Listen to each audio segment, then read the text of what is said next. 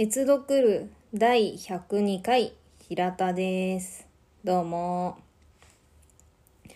えー、今回も前回に引き続きワントークワンブックということで、えー、テーマを設けまして、そのテーマに即した本についてワンエピソードで一つのブック、ワンブックにを喋るというものです。で、今回のテーマっていうのが、まあ、えっと、放浪とか旅とかということで、えー、前々回は、とちおりさんのモロッコ川の本。これは、まあ、海外への旅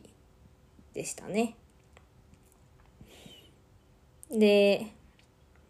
まあ自分と出会う旅でもあったと思うんですけど。というか、まあ旅か。旅っていうか放浪かなで、えー、前回の森有朝先生のこと、これもとちおり久美子さんの本でした。これはまあえっと恋への旅という感じで、ただ恋愛という一言で片付けることのできない、そういった人間関係っていうのをじゅうねんにわたるうーん内容を見てみました。今回はですね、えー、そのとちおり久美子さんが、えー、この森有正先生のことというところで、本の中でね、花、えー、と書かれていた森有正先生の本を喋ろうと思います。えー、題名は生きることと考えること。これは講談社現代新書から出ていて、うーんと出版されてます、今もちゃんと前回にさつが、えー、ほぼ絶版の本だったので、なんとちゃんと売ってる本を選びましたよ誇ることでもないんでで、私が持ってる版は、これはですね、これな、あの、今のやつじゃないんですよね。そう、うーんと、しょうわよんじゅうななねんに出た、だいごずりかな、これは。えーと、講談社現代新書の、まあ、昔の形っていうのか、なんて言うんだろうね、こういうの。前のやつです。後ろに定価がにひゃくろくじゅうえんって書いてあります。はい。そういう版を私は持ってるんですけど、これはあの、ちゃんと今も普通に本屋さんで売ってます。今の新しい、あの、想定の講談社現代新書で。えー、これ、この本はですね、その、森有正さんという、まあ、哲学者ですね。せんきゅうひゃくじゅうにねん東京生まれの方で、えー、パリ大学とか国際キリスト教大学とかで教授をされてた。で、えっと、フランスに長いこと住まれていた日本の哲学者の方のインタビューです。インタビュー、まあインタビューなのかな。まあ対話集っていうか、まあでもほぼインタビューって感じですね。この伊藤勝彦さんっていう方が聞き手になって、いろんなことを聞いています。うんと、森有正さんのこれまでの人生とか、だからどんな幼少期、ってかまあどんな風に育って、来たかとか、うんと、まあ、パリでの経験とかその後の人生の経験について書かれていて、割とこれはもう晩年の本です。うんと、この前先週喋ってた森有正先生のことっていう本の中で、この本を作っているうんと一部始終というか。一部始終、まあ、この本を作るという話がちょろっと出てきてる感じ。うん。森有正先生のことという本の中で森有正さんはあの最後亡くなるので、まあ、晩年の作品の一つだと思うんですけど、そうなんですよ。これいつあれしたんだろ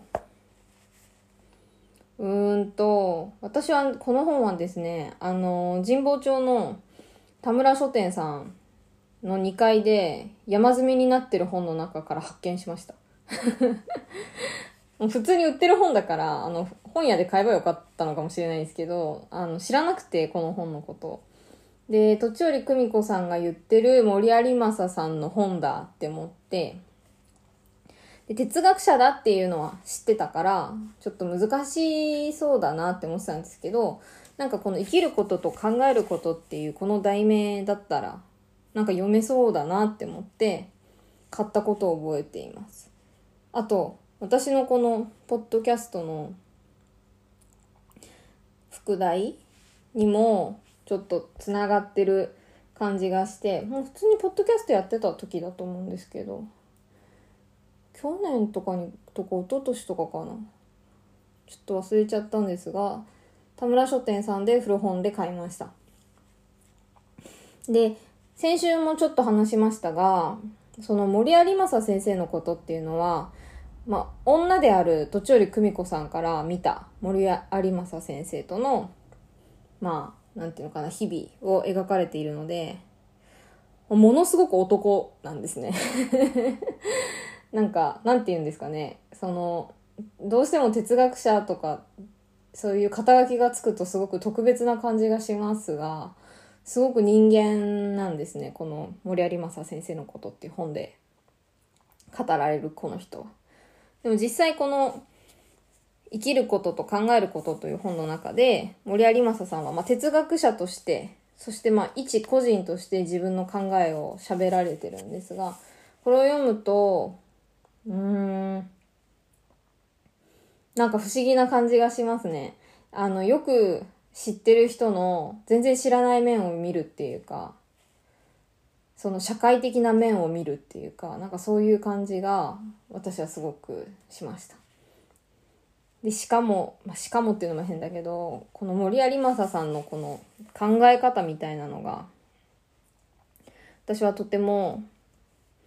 うん、なんか勉強になるな。なんか哲学って、で実学なんだなってこの人の本を読んで本当によく分かりましたね。うーんなんか人によっていい本の定義っていうのは違うと思うんで、まあ私個人のいい本っていうのはうーん生活になだれ込んでくる本っていうのがいい本だなって思うんですよ。その本っていうのはうーん私が生きてる世界とは違う世界の話ですね。それは小説でも何でもそうだと思うんです。ある意味ちょっとフィクション化されるというか、その作者の視点を通して私たちはその本の中身を体験するので、なんていうのかな、ちょっとまあ非現実的というか、うん、あのどんなにノンフィクションとかでもそういう感じがするんですけど、やっぱりあの力のある本っていうのはその私の生活の中にちゃんと入ってくるっていうか、その本、その本と私の生活っていうのが地続きでつながる瞬間みたいなのがある本がいい本だなって私は思ってるんですけど、この生きることと考えることっていうのはそういう瞬間が何度もある本でした。森有正先生のその独自のね考え方、あの経験っていう思想、経験っていうものの、まあ、言葉の捉え直しというか、そういうこととか、まあ、あとは感覚とかね、そういう言葉の捉え直しみたいなのもあるし、うーんとよく生きていくっていうのはどういうことかとか、その孤独とか恋愛とかそういう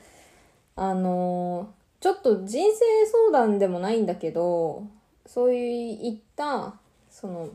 難しい話だけじゃないみたいな、哲学者の人が考える恋愛とか、その孤独とか旅っていう話とかも、あのとても分かりやすい言葉でこの本を通して語られていて、私はすごくこの森有正さんの思想に触れるのにすごく最適な一冊目なんじゃないかなと思っていて、このね、森有正さんの本もね、結構ね絶版多いんだよね。絶版っていうか、この古本屋で探さないとないみたいなのが多くて、私も何冊か持ってて、ちょっとこの前まとめて入手したんでまだ読んでないんですけど、チラチラ読んでるとやっぱりちょっとうーんまあ、難しい、まあ難しいのかな。難しいというか日本、うん、難しいな。難しくて。で、多分この生きることと考えることっていうのは、その、あくまでも対話相手がいるっていう状況で語られたことを文字に起こしてるので、まあ話し言葉なんですよね。だからすごく、うん、入ってきやすいっていうか、その、森さんの基本的な考え方みたいな、その哲学の考え方を知らなくても結構わかりやすいし、自分の人生を生きていく上でいい気づきをもたらしてくれる本だなというふうに私は思っています。で、これを読んでると、なんか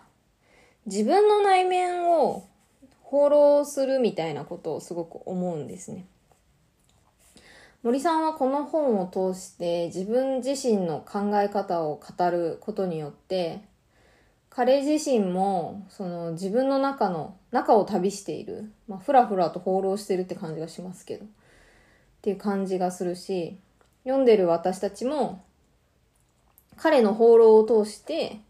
私自身の中を私も放浪するみたいな、なんか自分の中を放浪するっていう感覚ってあんまりない気がしていて、それを作ってくれるなって思いますね。なんか自分のことを知りたいとか分かりたいとか、そういう欲求みたいなものはありますけど、なんかその目的もなく、ただなんとなくブラブラ自分の中をねブラブラして、おーなんかこんなことこんな風に思っているのかとか、こんな考え方があるのか私の中にみたいな。で、逆にやっぱ何もないなここにはとかなんか謎の箱があるなとかで、それを通り過ぎていくみたいな、そういう目的もないし、まあもしかしたら何か目的を探している放浪なのかもしれないけど、そういうフラフラみたいなのができて面白いなって思う本です、はい、というわけでね、今回はまあ放浪とか旅とかという、まあ、テーマでやっているので、自分の内面の中を放浪するということで、この森有正さんの生きることと考えることっていう本について喋りました。では次回に続きます。